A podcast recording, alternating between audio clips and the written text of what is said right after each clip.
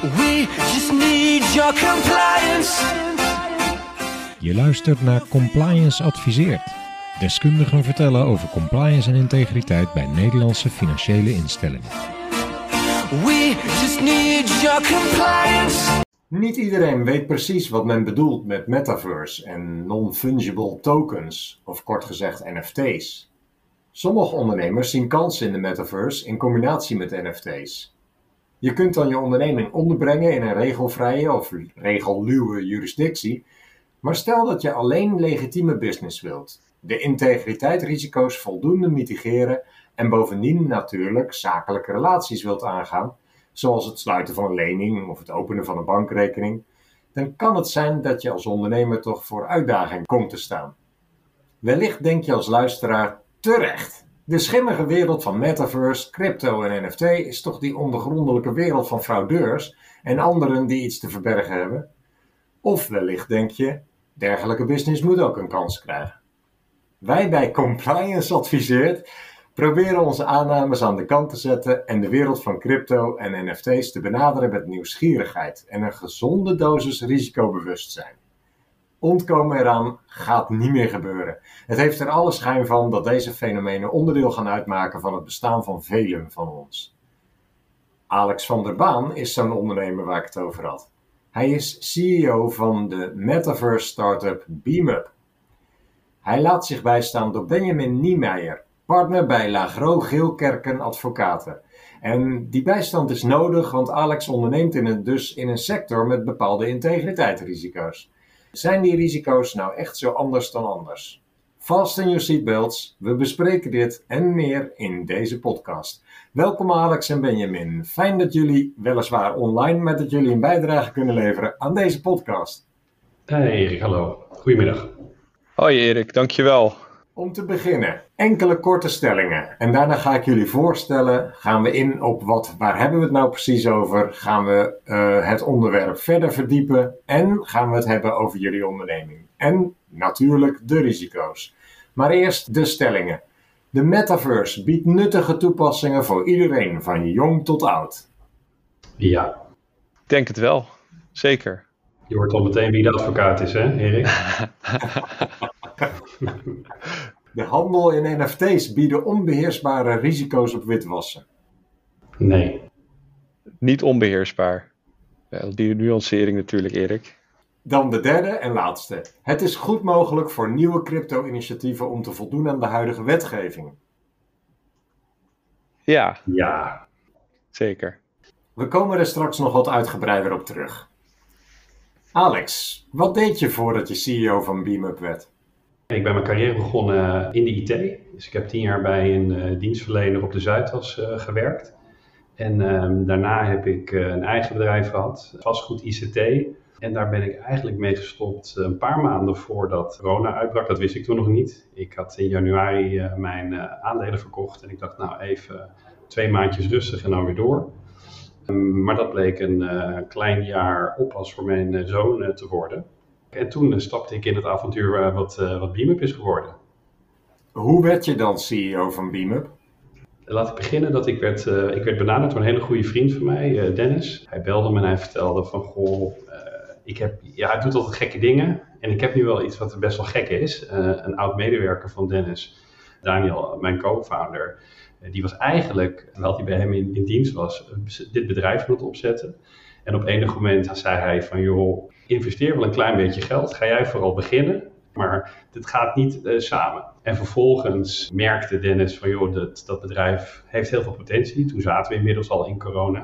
En toen waren we met avatars bezig en 3D-presentaties. Dat was natuurlijk heel erg COVID-vriendelijk. Maar het hele business stukje, dat, eh, dat, eh, dat paste niet zo. Nou ja, toen ben ik eigenlijk ingestapt. Toen zag ik van, nou, er is hier best wel veel te optimaliseren.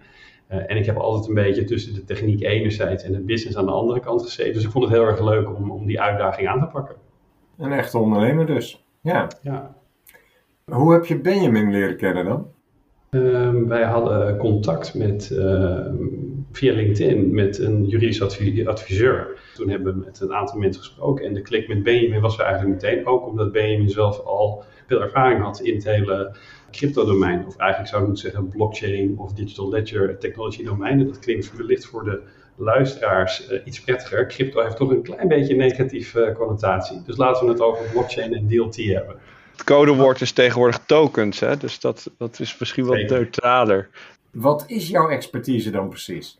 Mijn expertise is eigenlijk, ik ben uh, advocaat op het gebied van IP, IT. En dat zijn dan al mooie afkortingen, maar eigenlijk staat het gewoon voor intellectual property en uh, informatietechnologie. En dat zijn eigenlijk denk ik, twee snijvlakken die op het bedrijf waar BeamUp en Your Open Metaverse, waar Alex druk mee bezig is, essentieel zijn om ook de vlucht naar voren te maken juist de bescherming en de ontwikkeling van een nieuw platform en de introductie van nieuwe technologie en uh, daaraan verbonden spelen natuurlijk ook allerlei compliance vraagstukken. Waar uh, BeamUp uh, en Your Open Metaverse steeds tegenaan loopt en ook overheen moet springen. Of eigenlijk doorheen kan lopen op de juiste route. Hé, hey, maar Benjamin, jullie zijn eigenlijk allebei wel ondernemende personen. Hoe compliant-minded is Alex?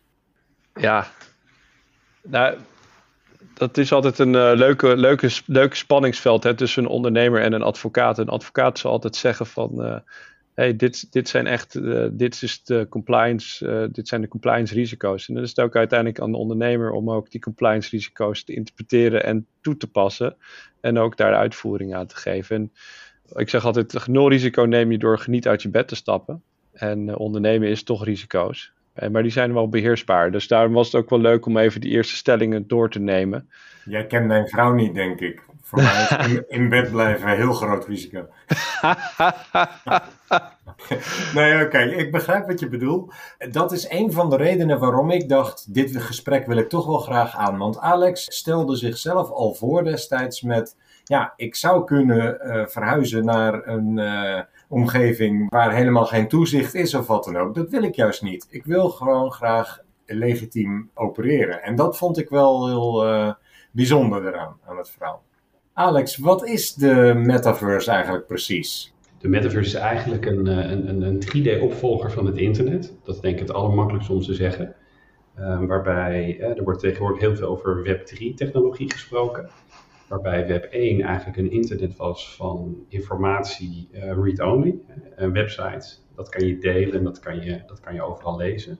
Web 2 ging veel meer over sociale interactie, hè, dus die ging twee kanten op met sociale media.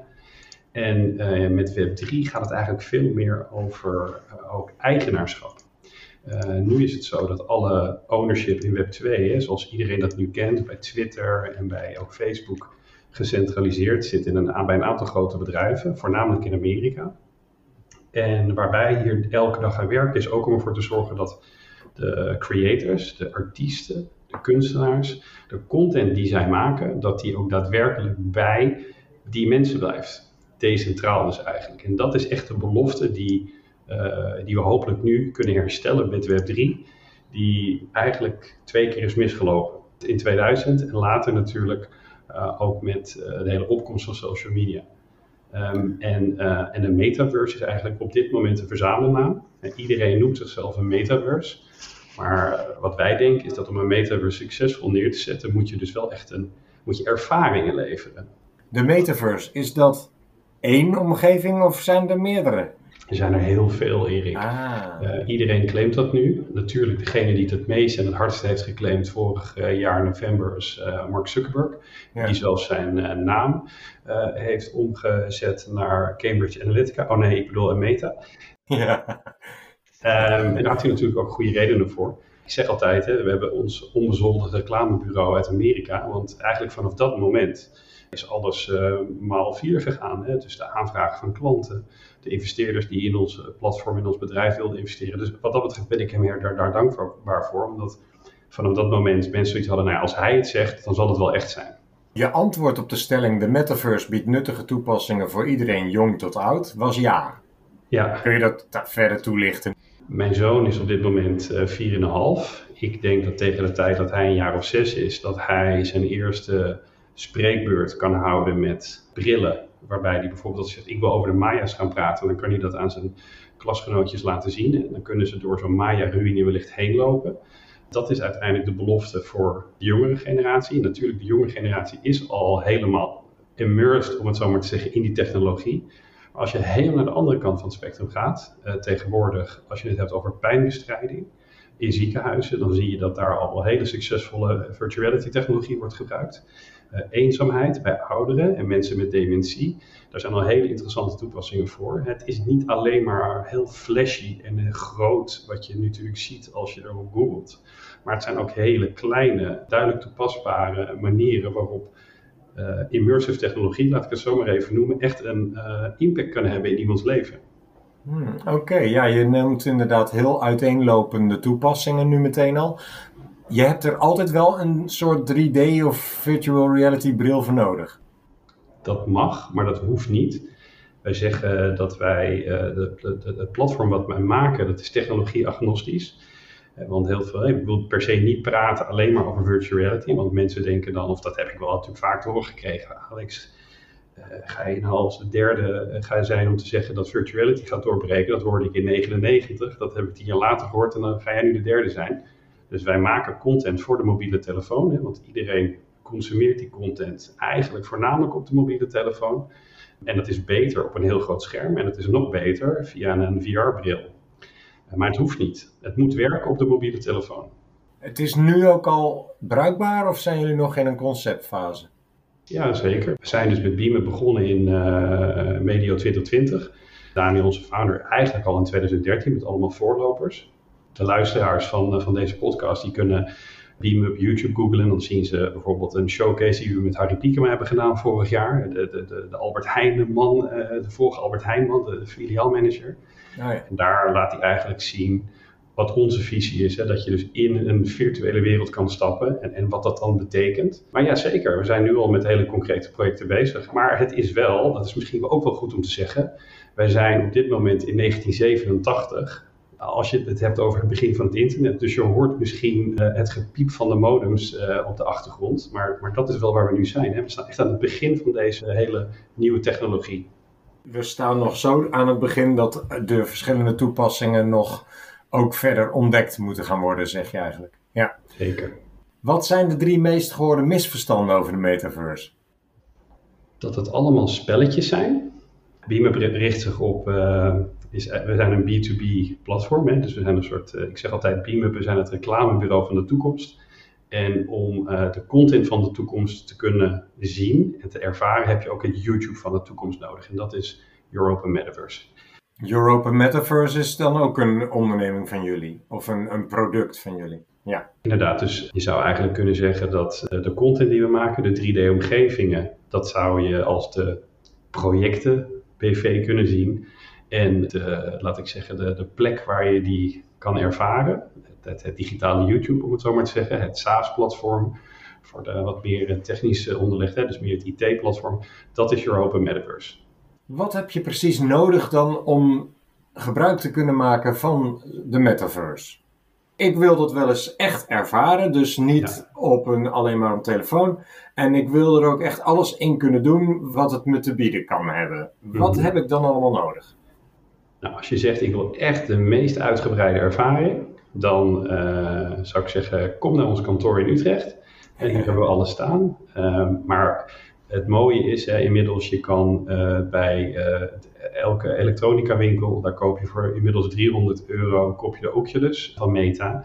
En dan kan je eigenlijk al van spelletjes tot educatieve toepassingen tot elkaar ontmoeten dat kan je al meteen doen. Hè? Dat, dat zou je al kunnen zeggen, want dat is een onderdeel van het metaverse.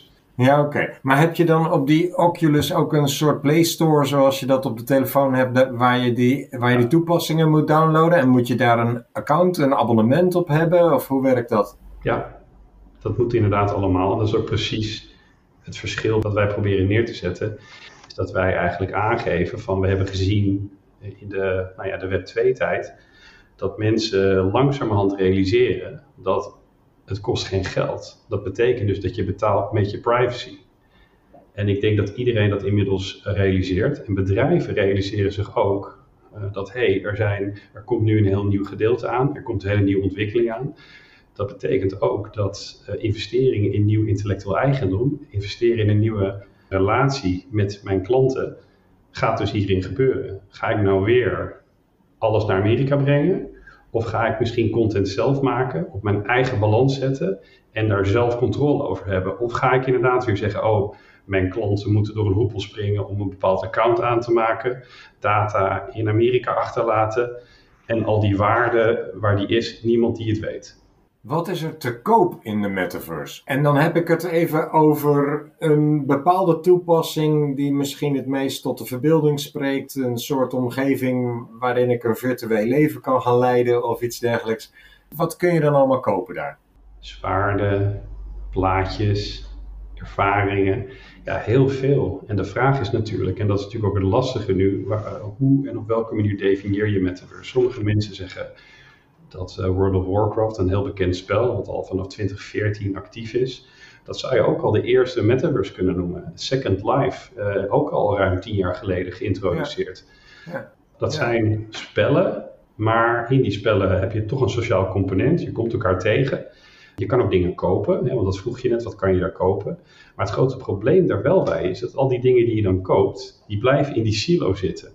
Dus als ik een mooi zwaard koop, en jij zit ook in het spel, kan ik het aan jou verkopen of overhandigen. Maar als ik nu naar een ander spel ga en ik wil datzelfde zwaard gebruiken, ja, dan kan dat niet. Er zit een businessmodel achter, maar wij geloven dat het eigenlijk allemaal veel meer op eigendom en op ja, openheid gebaseerd moet zijn. En vandaar ook dus de naam Your Open Metaverse. Dat als je zegt, ja, we zetten het niet op de database van spel X, maar het staat netjes op de blockchain, ja, dan is het altijd van jou, want het zit in jouw wallet. Als je die wallet in een andere metaverse ook kan gebruiken dus. Klopt. Ja. ja. Wij denken dus en wij geloven, en dat is ook wel een, een, beweging die je nu ziet, ook zeker ook met heel veel Europese startups in dit veld, dat iedereen elkaar wel een beetje kent en met elkaar spreekt. Er is niet echt een super competitieve sfeer of zo. Iedereen, het is een soort, uh, nou ja, misschien een soort hippie-tijdachtig, uh, dat iedereen elkaar probeert te helpen. Ja. ook het idee van we willen dingen delen, echt een open source mindset. En ik denk, nou ja, dat hoor ik ook van Benjamin, hè, dat, dat, dat, dat hij dat ook ziet bij andere van zijn cliënten die echt openstaan om elkaar te helpen. Uh, met het idee, we moeten dit nu gewoon beter maken dan die vorige generatie. Ik um, las ook iets over events in de metaverse. Wat moet ik daaronder verstaan?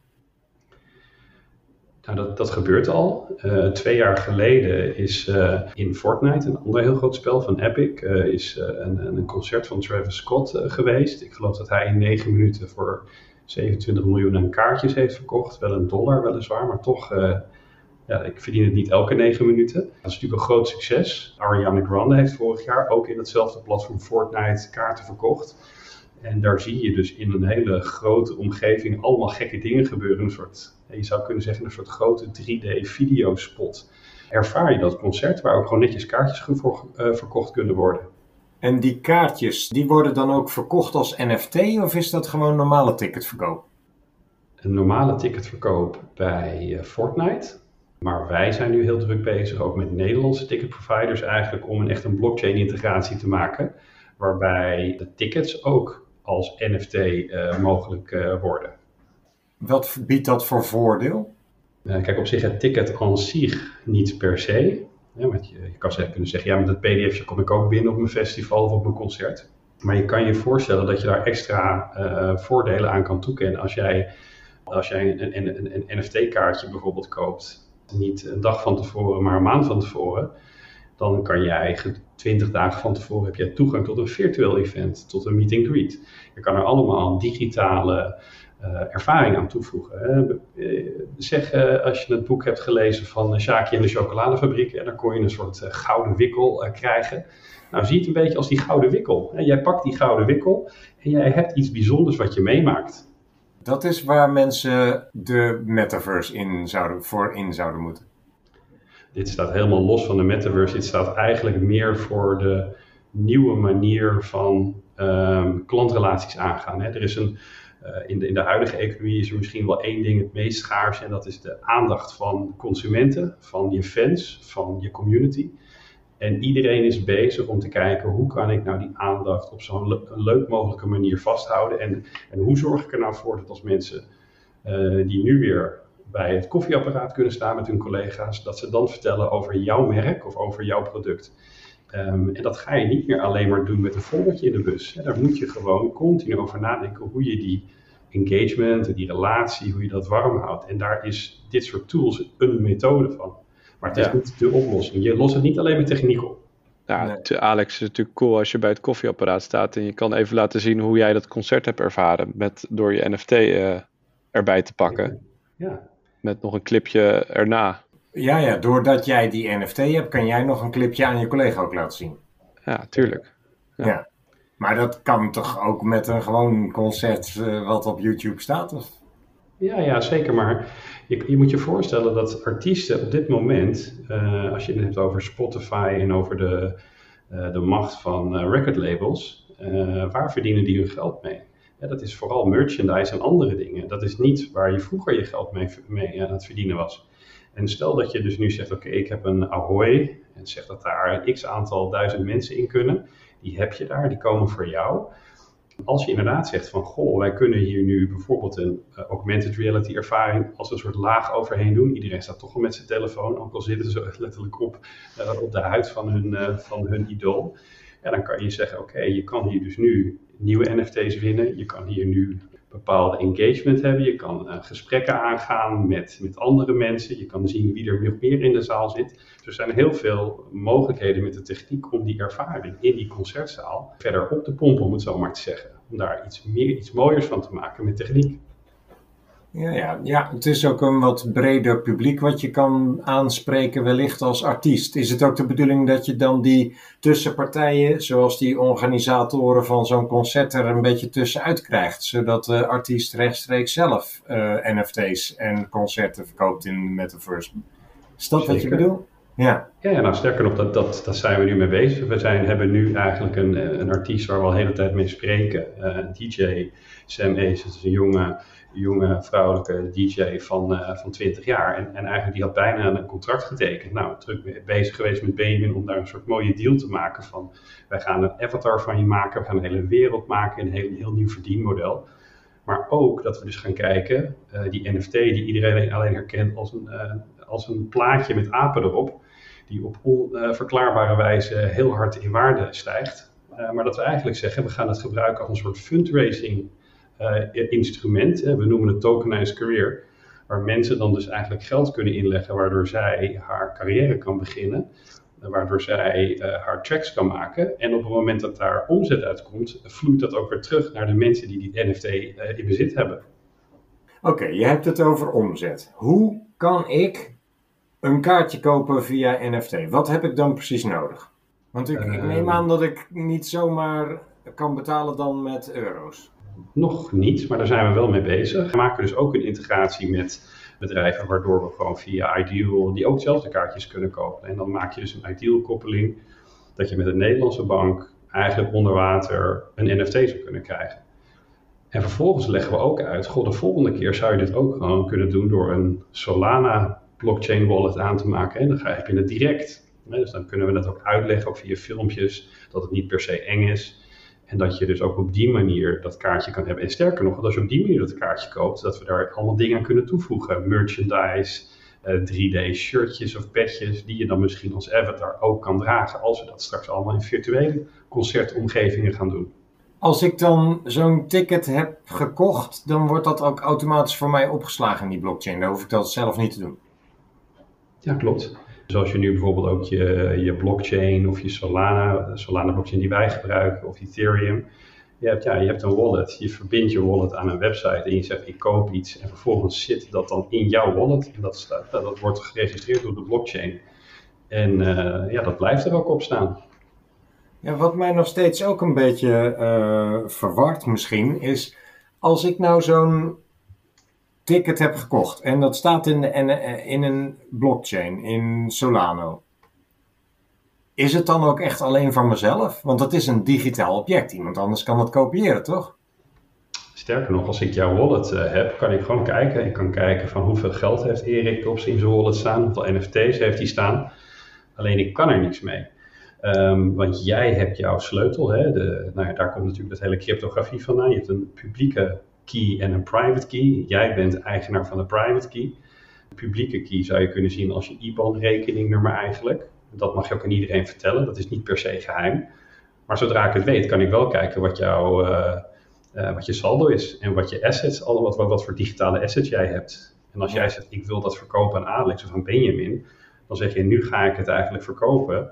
Dat sign je met je eigen key en dan is het nou ja, naar iemand anders toe. Ja, dan kan jij er ook zelf niet meer bij als je het verkocht hebt. Ja, met een key, dat mag ik wel vergelijken met een password, denk ik, of niet? Een wachtwoord. Ja. ja. Als ik nou in de metaverse assets koop, zijn dat dan alleen digitale? Of kun je ook verwachten dat je bijvoorbeeld in de fysieke wereld werkelijk iets koopt op die manier? Nou, ik denk dat Benjamin hier meer over kan vertellen, want dit is wel echt uh, Benjamin. Is, waar Benjamin veel heeft gedaan. Maar ik denk dat tien jaar kan je misschien ook wel je huis mee kopen en dat het kadaster niet meer nodig is. Ja, ik, denk, ik denk op zich, als je kijkt uh, naar de manier waarop Alex eigenlijk, eigenlijk vertelt hè, dat we eigenlijk bij Web 3.0 zijn uitgekomen. Uh, zo kan je ook wel op die manier naar uh, decentralized assets gaan kijken.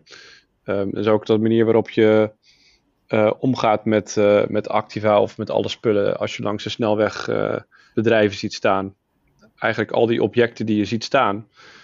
Het is natuurlijk waanzinnig gecompliceerd hoe we het hebben georganiseerd. Maar door de digitale technologie die eigenlijk achter een blockchain zit, kun je natuurlijk wel gaan nadenken hoe je dat gaat fractionaliseren. En hoe je eigenlijk dat, al dat eigendom wat je ziet in real life, eventueel ook zou kunnen digitaliseren. Dat is een manier waarop je er naar kan kijken. Maar je kan ook zeggen van, nou ja, ik, ik heb een digitale omgeving. En waarom moet dat nou gecentraliseerd zijn? Waarom moet daar een centraal orgaan zijn? Of kan dat uh, gedecentraliseerd zijn? En kan ook dat eigendom op zo'n digitaal platform misschien niet gedecentraliseerd zijn. En dat zijn eigenlijk twee invalshoeken hoe je eigenlijk wel op een beetje een revolutionaire manier naar virtual assets kan kijken.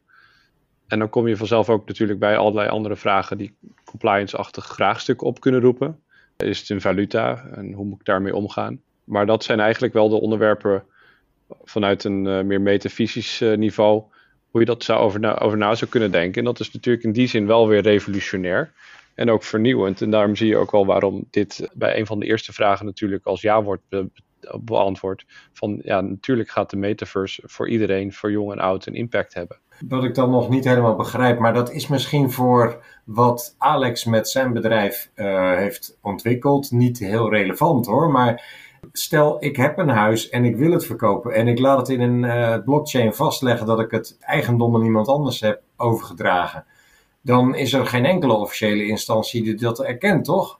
Heb ik het niet nodig dat de kadaster en de belastingdienst ook vinden dat dat dus niet meer van mij is? Nou, de vraag is dus ook van of die blockchain, hè, want die blockchain is in die zin echt betrouwbaar denk dat, er, denk dat je daar ook wel naar kan kijken als een trusted third party. Hè? Dus we hebben allerlei instituten gecreëerd, zoals een notaris of een, uh, inderdaad een registratie bij de Belastingdienst voor bijvoorbeeld een pandakte of, uh, of een geldleningsovereenkomst die uh, openbaar moet worden gemaakt. Of dat je ook wil laten zien dat je dus daadwerkelijk iets hebt verpand aan iemand. En dat laat je dan bijvoorbeeld registreren bij de Belastingdienst. Maar je ziet dus eigenlijk dat de blockchain eigenlijk die functie of diezelfde vertrouwensfunctie kan vervullen. Die zou die kunnen overnemen, maar het ja, lijkt me op, ja, in de toekomst. Nou, ik denk dat het nu al is, uh, Erik. Als je nu kijkt uh, naar verschillende projecten, bijvoorbeeld projecten in Londen bij de exchange dat er al bonds worden, worden verkocht en verhandeld op een blockchain. Dat geeft natuurlijk ook wel aan waarin uh, zelfs de autoriteiten in, in de UK bijvoorbeeld al hebben gezegd: oké, wij zien voor dat project, even een sandbox project, maar voor dat specifieke project zien wij de blockchain echt als de trusted third party in het kader van de clearinghouse die anders die functie zou vervullen. Ja. We laten de fysieke wereld even met rust. We gaan weer terug naar de metaverse. Het is een digitale omgeving. En ik heb daar een object of ik ben een artiest en ik wil iets verkopen. Hoe weet ik dan aan wie ik iets verkoop? Want dat is dan een, wat je net zei, een avatar of een walletadres. Maar hoe weet ik wat de identiteit is van die persoon? Ik denk um, dat je dat even goed weet als wanneer jij een bankcel verkoopt via Marktplaats. En iedereen doet dat op zijn eigen manier. Hè. Sommige mensen die kijken van, goh, lang is die meneer of mevrouw actief op dit platform? Eh, wat kan ik vinden over deze meneer of mevrouw? Wat laat deze meneer of mevrouw over zichzelf zien? En op het moment als ik zie ik praat over mezelf nu, als hoe ik handel op Marktplaats. Maar als ik dat zie dat het een account net is gemaakt, dat eh, iemand niet reageert, ja, dan kies ik er dus voor om niet die, uh, die trade te gaan doen. Om niet te zeggen, ik ga een busje huren, ik ga, me, ik ga met mijn bank ergens naartoe rijden en ik ga hem verkopen. En ik denk, juist omdat die marktplaats veel groter wordt, hè, omdat je letterlijk uh, binnen een paar milliseconden met iemand uit Zuid-Afrika of uit Nepal een, een interactie kan aangaan, dat je daar dus veel meer mee bezig moet zijn. En daarom is de plek van communities uh, ook veel belangrijker. Dat je elkaar leert kennen en, en, en, dat je weet met wie je zaken doet. Om jezelf in bescherming te nemen is het jouw advies, eh, gebruik communities, dan leer je elkaar beter kennen. Maar stel dat ik... We komen op de risico's nog verder. We zijn nog bezig met het exploreren van hoe zit die wereld in elkaar. Benjamin, je antwoord op de stelling: het is goed mogelijk voor nieuwe crypto-initiatieven om te voldoen aan de huidige wetgeving was ja.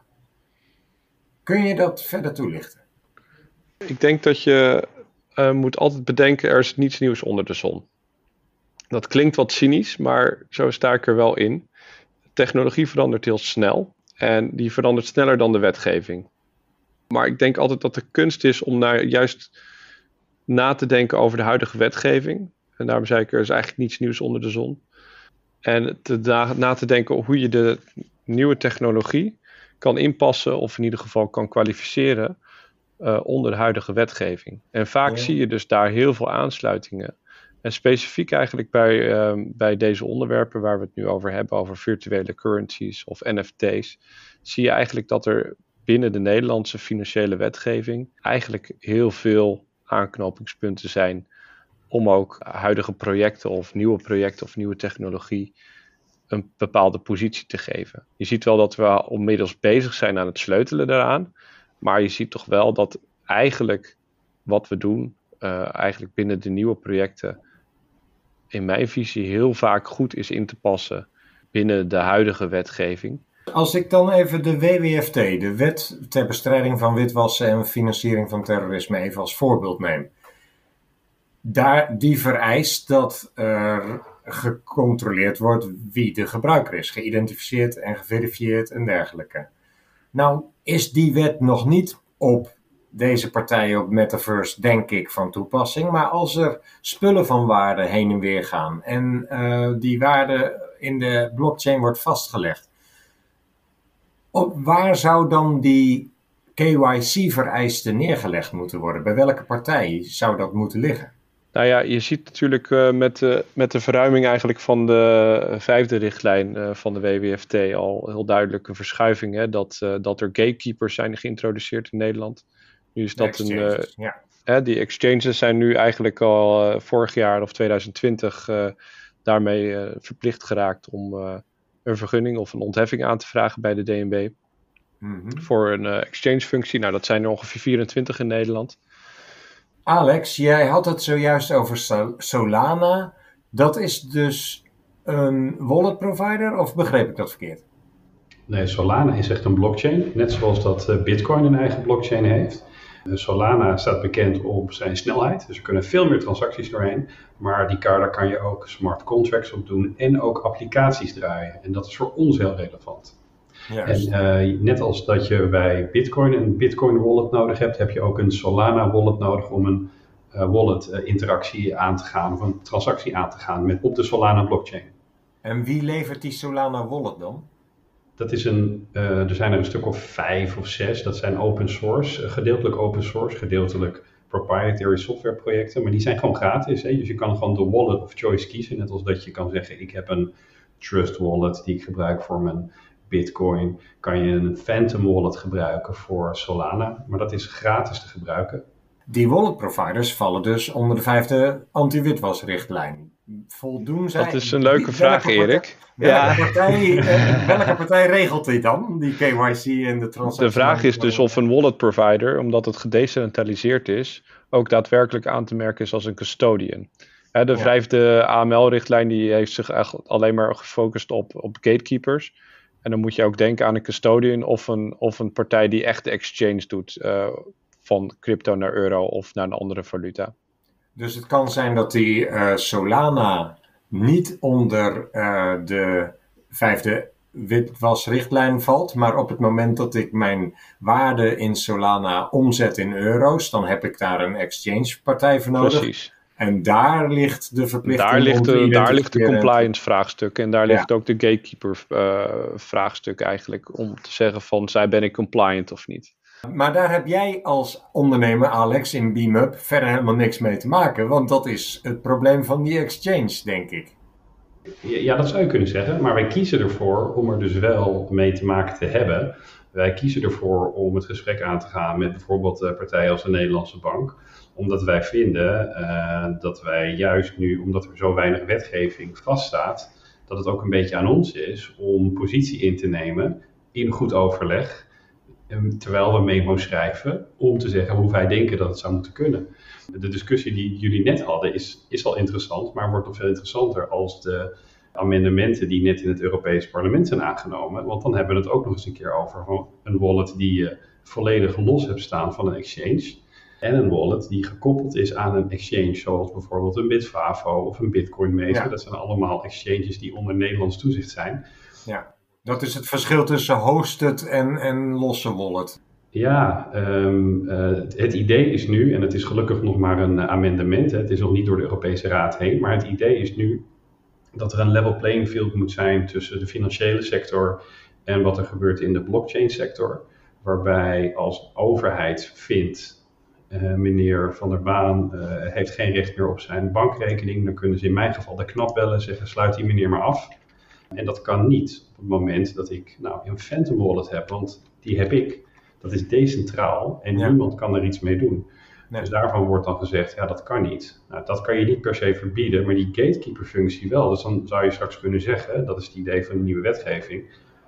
Als eh, wij zeggen dat meneer Van der Maan op een sanctielijst staat, dan mag hij geen interactie meer hebben met de gatekeepers, lees de exchanges. En dat is natuurlijk wel een, ja, dat, dat, legt wel een bom onder de innovatie van eh, de EU. Ja, nou dat zijn wel interessante eh, ontwikkelingen die je in mijn ogen in ieder geval heel helder hebt uitgelegd. Eh, dankjewel Alex. Een ander vraagstuk. De waarde van de items en zaken en NFT's in jouw omgeving in de metaverse. Wie bepaalt die waarde? Ja, het hangt er een beetje vanaf. Wij hebben zelf een eigen token en daar hebben wij eh, een waarde van bepaald. En dat hebben wij eh, gedaan op ons PowerPoint deck. En die, wordt, eh, die token die wordt over een aantal maanden geboren, laat ik het zo maar even noemen. En dan gaat de markt ermee aan de haal. Hè. Dus als wij ons werk goed doen en als wij waarde leveren voor die artiesten en die merken en die bedrijven, dan zal die waarde net als op de beurs omhoog gaan. Hè. Dus je hebt een eh, eh, initial public offering eh, in de oude wereld. En in Ja. onze wereld noemen we dat een eh, initial eh, di- distribution offering. En dan gaat de token in kwestie op een, eh, een launchpad of, een, of op een crypto exchange eh, wordt verhandeld. Ik begrijp dat je mijn vraag op deze manier interpreteert en ik vind het ook een interessant antwoord, maar ik bedoel eigenlijk, stel ik heb bijvoorbeeld een item in die metaverse of een ticket voor een concert. Ik heb dat in bezit. Wie bepaalt dan de waarde van dat item? Eh, Het gaat mij dus meer om de assets dan om de munt, zeg maar. Hetzelfde als op Marktplaats, wat de gek ervoor geeft. Het is Ja. wat dat betreft, als jij zegt, eh, ik heb een, ben een artiest en ik ga mijn album volledig uitbrengen op de blockchain. Eh, ja, dat zie je momenteel veel gebleuren in eh, de dance scene, dat dat gebeurt. Grote artiesten die daarvoor kiezen. Ehm, maar je ziet nu ook met de Board Ape Yacht Club, een NFT-collectie van eh, apen, plaatjes. Ja, die worden voor astronomische bedragen verhandeld. Ja, zeg het maar. Aan de andere kant, sommige mensen geven veel geld uit voor een, een, een schilderij van Van Gogh. Ik denk dat zo'n waardebepaling in de kunstwereld is natuurlijk heel interessant, hè? want daar heb je het natuurlijk over de verhaallijn achter een stuk en eh, intrinsieke waarde en, al die dingen bij elkaar kom je tot een, een waardebepaling in de kunstwereld. En dit is allemaal nog heel erg nieuw. Ja, ik snap het. Nou, we komen daar nog wel terug op terug, denk ik, straks als we het over de risico's hebben ook van, van deze wereld. Als ondernemer, wat heb jij allemaal nodig om eh, zo'n onderneming te kunnen starten in de metaverse? Ja, natuurlijk heb je nodig als ondernemer, wat alle ondernemers nodig hebben, cashflow. Ik, ik heb hier uh, inmiddels een team van 25 mensen zitten die uh, ontwerpen, die code schrijven. Dus dat is natuurlijk heel erg van belang. En in ons geval gaat dat uh, gedeeltelijk met een banklening, maar voornamelijk met investeringsgeld voor ons crypto-project. En tegelijkertijd, en daarom vind ik het ook zo leuk om vandaag hier iets te kunnen vertellen, toch wat meer begrip voor deze markt en ook meer duidelijkheid in de regelgeving. Want ik denk dat dat toch wel heel erg ontbreekt. Dus je moet daar ook wel voor open zullen staan. En het gesprek aan, aan willen gaan ook met de mensen die die, die die wetgeving maken. En ik denk dat veel mensen in onze industrie dat geduld niet hebben. En die kiezen denk ik een, daardoor een wat kortere weg. Maar dat is wel zonde, want daardoor ja, raken we best wel wat innovatie kwijt, denk ik, hier in Nederland, maar ook zeker in de EU. Duidelijk, maar kun je een voorbeeld geven van een situatie waar je tegen vaagheid van wetgeving aanloopt? Waar heb je behoefte aan? Wat zou duidelijker moeten zijn? Heel makkelijk. Ik kan, ik kan geen bankrekening in, uh, in Nederland hebben. Tenminste, ik heb een, ik heb een uh, bankrekening. Maar zodra ik het geld van mijn investeerders van een willekeurige crypto-exchange laat landen op mijn bankrekening, heb ik uh, 24 uur om mijn, mijn boeltje te pakken en hem te stoppen alle andere Nederlandse banken die uh, vertellen me allemaal, ja sorry, dat is uh, buiten mijn risk appetite. Dus uh, ja, dat is toch een heel, heel fundamenteel punt als je geen, geen, geen bank kan openen. Ja, hoe heb je dat nu opgelost dan? Ik gebruik op dit moment een dienst, die, een soort neobankdienst. Hè? Dus dat zijn, dat zijn eigenlijk dienstverleners die allemaal verschillende valuta aanbieden. Nou, daar ga je ook nog een behoorlijk lang KYC-proces heen die hebben geen last om, uh, ja, om die geldstromen te ontvangen. Hmm. En daarnaast ook uh, een bank in de Baltische Staten, die zijn veel meer crypto-friendly. Dan ga je ook door een hele uitgebreide KYC heen. Uh, ik denk dat we daar, BM en ik, daar drie maanden mee bezig zijn geweest. Maar dan heb je in ieder geval wel een bank die volledig onder de ECB valt en in het hele SEPA-gebied actief kan zijn. En Erik, ik denk dat je ook moet denken aan waar we het net over hadden, interpretatie van de vijfde richtlijn van de AML-richtlijn. Ja. Wat is nou een exchange? Wat is nou een custodian? Waar ligt nou de verantwoordelijkheid? En waar wil je ook nou als overheid op toezien? Waar wil je de gatekeepers installeren? En hoe vind je het nou verantwoord om uh, dat economische activiteiten plaatsvinden? Dat blijft een, uh, vooral onder de huidige wetgeving, uh, waarin er dingen ja, toch geïnterpreteerd moeten gaan worden, blijft dat altijd een, een lastig punt. Ook omdat veel ondernemers juist en investeerders zekerheid willen. Uh, want het gaat uiteindelijk om veel geld. Ja, ja. Alex, als ik jou um, aankijk, hè, zou jij bereid zijn om bij de FIU ongebruikelijke transacties te melden en alle gebruikers die in jouw omgeving komen te identificeren en te verifiëren? Ja, ja, ja zeker. Als, um, kijk, het is niet per se zo dat ik rechtstreeks geld aanneem van, eind, uh, van eindpartijen. Die betalingen in de metaverse die jullie ontwikkelen, die gaan niet, die betalingen lopen niet via jullie wallets of ja, maar laten we even voor, voor deze semantische discussie uh, in ieder geval gaan nemen. Wij hebben natuurlijk het afgelopen jaar hebben geld opgehaald. Uh, voor dus wij praten met investeerders. Die investeerders die laten wij, die, die, die, daar doen we natuurlijk ook gewoon KYC op. Uh, sterker nog, wij zochten 3 miljoen dollar. We hebben 10 miljoen aangeboden gekregen toen. En we hebben echt vooral heel veel mensen weggestuurd, omdat het niet aan, ofwel dat het niet aan onze standaarden voldeed, of dat die mensen niet wilden KYC'en. Um, dat, dat is iets wat we doen. En, en, en eigenlijk ook, juist ook de reden waarom we nu zoeken naar compliance professionals, is omdat wij eigenlijk een extra stap nemen uh, richting onze token sale. Waarbij je ziet dat er platformen zijn die eigenlijk zeggen, wij helpen jou die token te verkopen. Wij nemen al het KYC voor jou uit handen. Uh, jij hoeft niks meer te doen, best crypto project. En wij hebben gezegd, en daar zijn Benjamin en ik heel druk mee bezig, van nee, we willen conform Nederlandse wetgeving willen we die KYC-laag naar ons toe halen. Wij willen daar zelf naar kijken. Wij willen daar zelf iets van vinden. En wij willen inderdaad zelf kijken, hoe gaat het met sanctielijsten? Hoe gaat het met de keuzes die je maakt? En als, het, als dat niet comfortabel voelt, ja, dan willen we zeggen, nou die gaat eruit en die kan erin blijven. Maar dat zijn dingen die we niet hoeven te doen. Maar dat willen we juist doen omdat we niet zoiets hebben van, ja, het hoeft misschien vandaag niet, maar overmorgen wel. En dan kan je het misschien niet meer repareren.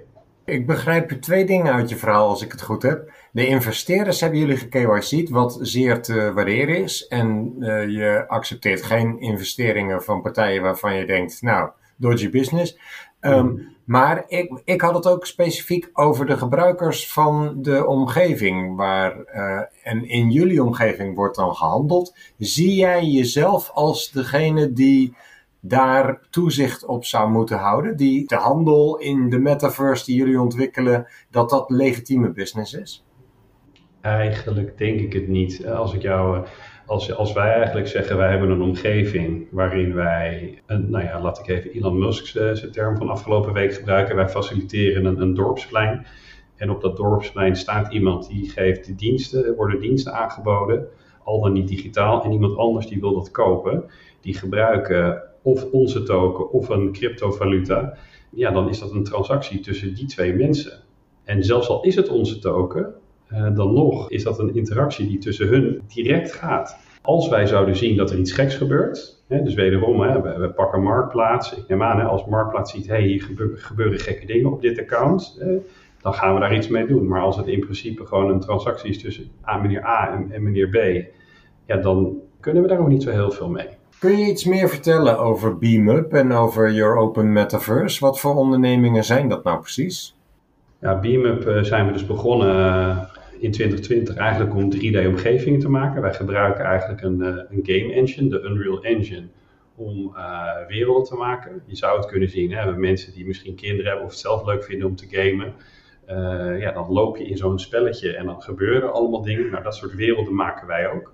Ehm, dat doen we altijd met avatars. Hè. Dus wij maken eh, ofwel fotorealistische kopieën van mensen, ofwel hele gekke dingen.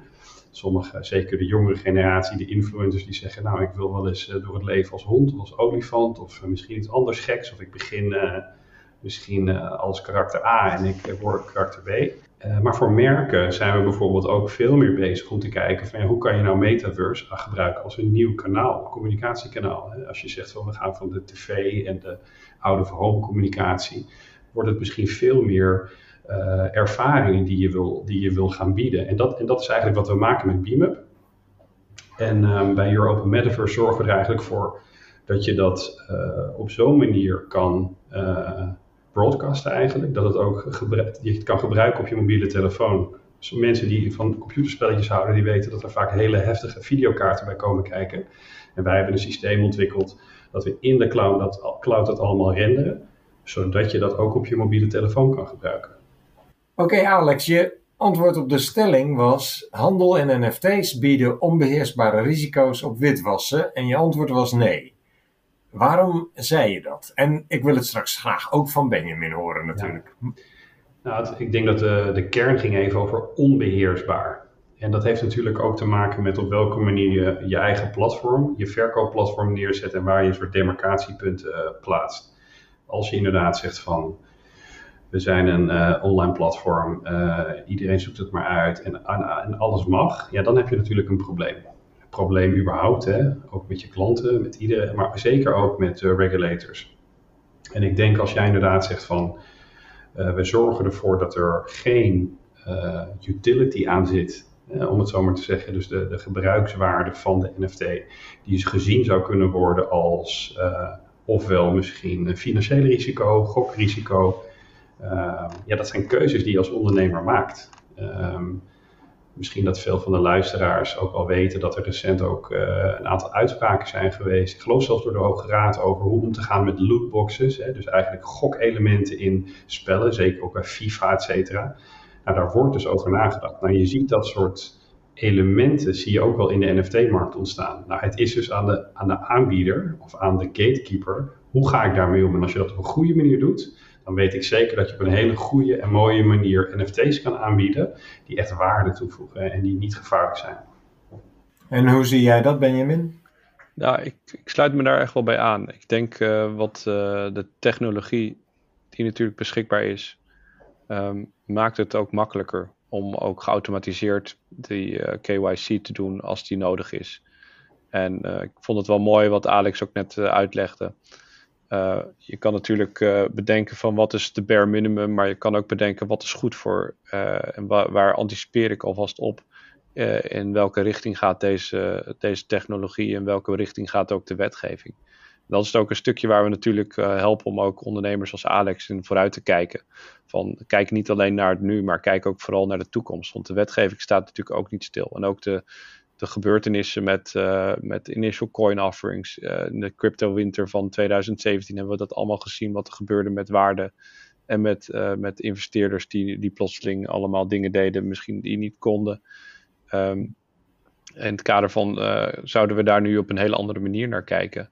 En daarom is het ook wel iets waar we zeggen van hey, met technologie kan je ook al een heel stuk beheersbaarder maken wat je eigenlijk aan het doen bent. Ook in het kader van witwassen. En ook in analyses die je daarop maakt. Als we dan kijken naar integriteitsrisico's, welke zien jullie zelf voor de opzet die jullie hebben gekozen met jullie bedrijf? Als ik eh, goed heb geluisterd naar Benjamin, dat de NFT eigenlijk op dit moment compleet ongereguleerd is. Hè? Dus er, er is Mhm. eigenlijk heel weinig uh, waar je vanuit wetgeving iets mee kan. Kom ik weer terug op mijn vorige antwoord. Kunnen en doen zijn twee verschillende dingen. Tokengebied is er veel meer natuurlijk geregeld. Uh, maar Benjamin, jij weet, uh, jij kan hier veel meer over vertellen, denk ik. Ja. ja, dat klopt ook wel. Kijk, ik denk vanuit de beheersbaarheid van de risico's en welke, welke potentiële risico's zie je nu natuurlijk nu verschijnen, is dat er uh, veel crypto geld natuurlijk wordt gebruikt voor de aankoop van NFT's. Het is niet alleen maar euro's, maar ook veel crypto geld. Dan weet je niet de oorsprong of de herkomst van die, uh, van die geldstromen. En dat zijn een aantal vragen die je natuurlijk wel aan een, uh, potentiële investeerder of een gebruiker, die plotseling uh, zegt: Ik wil heel graag mij aanmelden voor jouw platform en daarop een kraampje krijgen op jouw marktplein, om het maar in die vergelijking te houden. een aantal dingen die je daar wel in, in wil beheersen. In ieder geval wel als gatekeeper op dat punt. Hè. Ik zeg niet dat het een 100% gatekeeper functie is, maar voor je eigen stukje onderneming wil je daar wel stappen in zetten. En, ik, en dat, dat is natuurlijk wel te waarderen aan, aan denk ik, zo, aan, een, aan, een, aan, de, aan gedachtevorming eigenlijk van hè, your open metaverse is niet van mijzelf, maar is van eigenlijk de community. Is dat je op een gegeven moment zegt van ja, dat je wil, en je kan, je kan wat er in de community gebeurt, hè, dus je bent geen wegbeheerder, maar je bent wel, er, er is wel een startpunt. Hmm. Wat is jullie verdienmodel dan eigenlijk, uh, vraag ik me af? Eigenlijk net als op heel veel van dit soort platformen. Geef eigenlijk aan als je onderdeel wil zijn van zo'n experience en je wil daar gewoon eigenlijk dat alleen ervaren, dan kan je dat gewoon ervaren zonder daar kosten aan uit, uh, aan uit te geven. En op het moment dat je zegt, hé, hey, ik ga handelen, net als inderdaad als bij een marktplaats, dan, kan je, dan vragen wij een commissie daarop. Uh, maar dat is eigenlijk alleen op het moment als je zegt van ik ga die interactie aan. Of met mijn mede-communityleden of inderdaad ik ga van een merk of van een artiest iets kopen. Een beetje zoals Formule 1. Hè? Is maar een heel klein mini percentage van monteurs die iets doet met het uh, allerhoogste op het gebied van autosport. Maar het is wel zo dat er een hele groot uh, wereldwijd publiek kan genieten van het kijken naar die sport. Uh, en als je het hebt, wat heeft de wereld er nou aan? Ja, tien jaar later hebben we ABS en hebben we een heads-up display. En dat is ook een klein beetje wat wij nu aan het doen zijn. De ervaringen die wij neerzetten, die zijn nog niet voor iedereen beschikbaar. Want dat is lastig en duur om te maken. Dus we werken nu daarom ook met grotere uh, merken en met mensen die daar ook echt geld in kunnen investeren. Maar zoals ik al zei, ik hoop dus dat over een jaar of vijf mijn zoon dit in zijn klas kan gebruiken. Hè? Dat we de techniek zo ver hebben gebracht dat we die hele nieuwe generatie dit soort tools kunnen bieden. Ja, en waar bestaan jullie dan van? Dat zijn alleen die commissies. Ja, commissies. Kijk, aan, aan, aan, de, aan de platformzijde, net als bij heel veel andere SaaS-platformen, dan is het ofwel commissie of het is een maandbedrag. En aan de projectenzijde is het natuurlijk gewoon een project wat je oplevert. Ja, voor een specifieke opdrachtgever. Klopt. En als we echt wat verder in de toekomst kijken, op dit moment zien we dat in bedrijven inmiddels een uh, grafisch ontwerper is. En misschien iemand die uh, een beetje video-editing doet. En wij denken dat over vijf tot uh, misschien wel tien jaar binnen grote bedrijven game developers zitten. Die dus dit soort werelden maken. Zoals we dus nu folders maken, video's editen. En dan hebben wij het platform waar je die content kan neerzetten. Ja. Dus, dus wederom hè, de manier waarop op dit moment bedrijven een interactie hebben met YouTube. Stel nou, ik denk dat lijkt me leuk. Ik ga die metaverse van Alex in en ik maak drie accounts aan. Niemand weet wie achter die account zit, toch? Want ja, dat kan ik gewoon doen zonder dat ik me hoef te identificeren of te verifiëren. En ik verkoop mezelf een NFT voor uh, een miljoen. Dat miljoen maak ik aan mezelf over, dus dat maakt me dan ook niet zoveel uit dat het zoveel lijkt. En ik kan vervolgens met een miljoen in NFT-waarde en crypto-waarde naar mijn exchange om het in euro's om te laten zetten. Is dat een risico wat jullie zien? Zou dat opvallen? Voor de exchange zou dat potentieel risico zijn. Als er exchanges zouden zijn die dat zouden aanpakken. Maar eigenlijk, op, laten we het even zeggen dat er inderdaad, hè, jij uh, bent de waardebepaler van de NFT. En jij loopt naar de exchange, laten we het Harrods noemen. En jij zegt tegen Harrods, de digitale variant ervan, ik heb iets prachtigs, ik heb een kunstwerk, uniek. En jij mag het hebben voor x waarde, maak het maar over. Ik denk dat Harrods dan vervolgens ook gaat kijken met wie uh, doe ik zaken. En dat zal bij de exchange ook zo zijn. Het is goed te melden overigens dat de meeste exchanges op dit moment, hè, dus er is één hele grote marktplaats, OpenSea, waar dit soort NFT's verhandeld worden. Maar dat zijn vooral transacties tussen gebruikers onderling. Uh, dus dan, ben je, dan heb je het dus wederom weer over wat, wat Benjamin ook net vertelde. Ja, dan zie je dus een geldtransactie ontstaan. Of misschien dat niet eens, hè, want je ziet eigenlijk, oké, ik koppel die mensen aan elkaar. En vervolgens is er een uh, transactie op de blockchain die rechtstreeks gaat. Dus ja, ik, ik, ik, dat lijkt me lastig om, om daar iets dan mee te doen. Is er bij jullie iets van soort van transactiemonitoring in de maak? Iets waarvan je denkt, hé, hey, dat lijken mij ongebruikelijke uh, transacties? Uh, nee, je zou het zo moeten zien. Ik ben een webshop en ik faciliteer uh, rechtstreekse handel, zetbol.com. En ik, uh, ik faciliteer dat kleine uh, operators die postzegels verkopen, die mogen bij mij een soort storefront hebben. Ga je dan tegen bol.com zeggen, je moet even op het SEPA-netwerk meeluisteren uh, hoeveel, met alle transacties die voorbij vliegen, moet jij precies die ene transactie monitoren. Want dat is eigenlijk wat je zegt. Hè? Het SEPA-netwerk of het, het PIN-netwerk wat wij in Nederland hebben, zou je dus moeten monitoren. Als je dat vergelijkt met de manier waarop op de blockchain, nou ja, dan dus ook al die transacties, al die miljoenen transacties, honderden, duizenden transacties per seconde uh, ontstaan, die moet je dan gaan monitoren, omdat jij acteert op dat systeem. Dat kan eigenlijk niet. Een bank moet wel zijn transacties monitoren. Klopt. Uh, dat, dat is inderdaad, ja, maar die is een soort tussenpartij. Als ik op die, die denktrans van jou doorga, Erik, dan zouden wij dus moeten zeggen: wij hebben een marktplaats, wij faciliteren wallets, dus wij worden, wij worden custodial inderdaad, en dan kunnen we dat gaan controleren. Maar dat doen we expres, niet alleen, niet alleen om die reden doe ik het niet, Um, maar dat willen we ook niet, want wij willen niet. Uh, de, wat dat betekent namelijk ook, als wij dat doen, dan moeten wij dus de privé ja, dus, dus, dat, dus, dus die wachtwoorden, die moeten wij ook gaan bewaren. Ja, dat, dat, is eigenlijk een stap, daar wil je niet naartoe. Want ik, ik geloof juist dat mensen zelf verantwoordelijk moeten zijn voor hun eigen keys en hun eigen geld. Worden de transacties die bij jullie plaatsvinden, wordt er ook in de blockchain opgeslagen dat ze bij jullie hebben plaatsgevonden? Of staat een transactie in feite los van jullie metaverse-omgeving? Dat uh, zo meteen als onze token gelanceerd wordt, dan wordt er eigenlijk een contract gepubliceerd, een smart contract. Dat is eigenlijk de, waar alle regels in worden opgeslagen van de 300 miljoen tokens die wij gaan uh, lanceren. Ja. Uh, daar kan iedereen naar kijken. En je kan inderdaad precies zien welke transacties plaatsvinden binnen dat ecosysteem. Okay. Dus je kan zeggen, ik wil kijken wat gebeurt er op Solana, de snelweg. En wat gebeurt er op de YOM token, de auto die er overheen rijdt. Dat kan je allemaal zien. Het is transparant voor iedereen. Ik kan geen andere cryptomunten gebruiken binnen jullie omgeving, behalve diegene die jullie zelf in beheer hebben. Op dit moment nog niet de reden waarom, hè, misschien, we hebben, niet echt de we hebben niet echt benoemd waarom we überhaupt een hele nieuwe token bedenken. Want waarom doe je dat nou? Hè? Er is al een Solana token, eh, er zijn er allemaal andere. Waarom moet je nou weer iets nieuws bedenken? Ja. En dat is eigenlijk, je zou kunnen zeggen, we zijn een soort bonuskaart 2.0 aan het maken. Aan de ene kant, het is een loyaliteitsmanier uh, als bedrijf.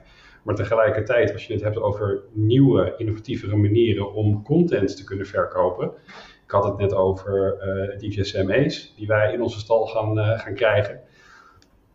Als zij een track maakt dan eh, is hij afhankelijk van een producer, van een studio, van heel veel verschillende mensen. En wat wij nu kunnen doen is zeggen, jij krijgt niet nu 10.000 euro voor dit, 5.000 euro voor dat, maar je zegt eigenlijk, zodra die track uitkomt, programmeren in de token dat bij elke persoon die hem luistert of koopt, krijg jij x percentage en jij krijgt percentage. Als iemand het verkoopt, uh, worden altijd de creators, die krijgen een percentage daarvan. Dus je kan op een hele andere manier, kan je transacties uh, neerzetten eigenlijk. Ja. Terug naar jouw vraag hè, van, van het risico. Hoe kunnen wij nou, hoe gaan die transacties nou en, en hoe zien die risico's er nou uit? Ik denk dat het daar uh, echt is dat wij, vooral als wij interacties aangaan met investeerders, kunnen we die KYC doen, kunnen we dat controleren. Uh, op het moment als wij zeggen wij werken samen met tussenpersonen die die tokens verkopen, kunnen we dat ook doen. Maar als partijen in het wild met elkaar kiezen om zaken te doen, één op één, dan zijn wij daar geen partij in. Oké, helder wat jullie standpunt daarin is. Stel nou, jullie gaan failliet vervelend altijd om een uh, ondernemer die vraag voor te leggen, vind ik. Want daar ga je helemaal niet vanuit. Maar stel, die tokens die jullie dan gelanceerd hebben, kunnen ze er dan nog wat mee? De gebruikers die dat hebben gekocht, die dat in hun wallet hebben gezet? Um, dan kunnen ze er nog wat mee. Die tokens die blijven leven, om het zo maar te zeggen. Maar ja, je hebt, eh, net als dat ik zei net, eh, de, de bonuskaart. Als Albert Heijn ermee stopt, dan heb je die bonuskaart nog wel.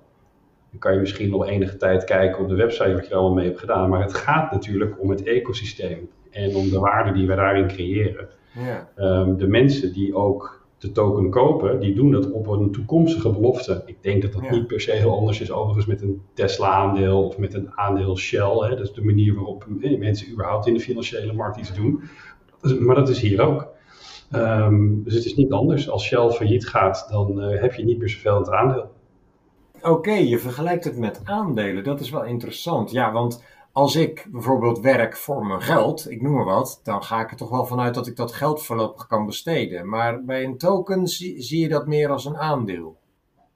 Je koopt eigenlijk een aandeel in jullie bedrijf.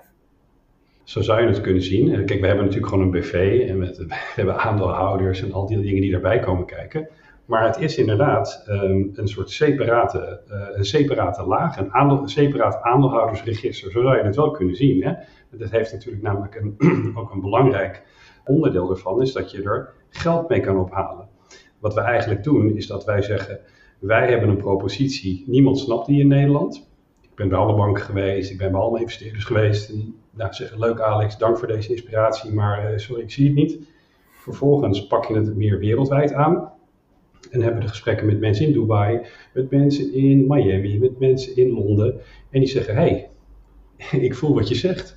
Mag ik alsjeblieft in die toekomst die jij schetst investeren? Ja, dat mag. Dat doen we dan met tokens. Jij koopt een aantal tokens vooraf, voordat we gaan lanceren. Eh, dan hebben wij een jaar de tijd om ons project, om ons bedrijf op te zetten. Eh, en dan gaan we hem lanceren. Dan gaan we daar klanten aan koppelen. En dan, dan ontstaat daar waarde. En dat is precies wat we nu doen. Ik denk dat we naar afsluiting van deze podcast willen eh, gaan. Compliance. We just need your compliance. Je luistert naar Compliance Adviseert. Deskundigen vertellen over compliance en integriteit bij Nederlandse financiële instellingen. We just need your compliance.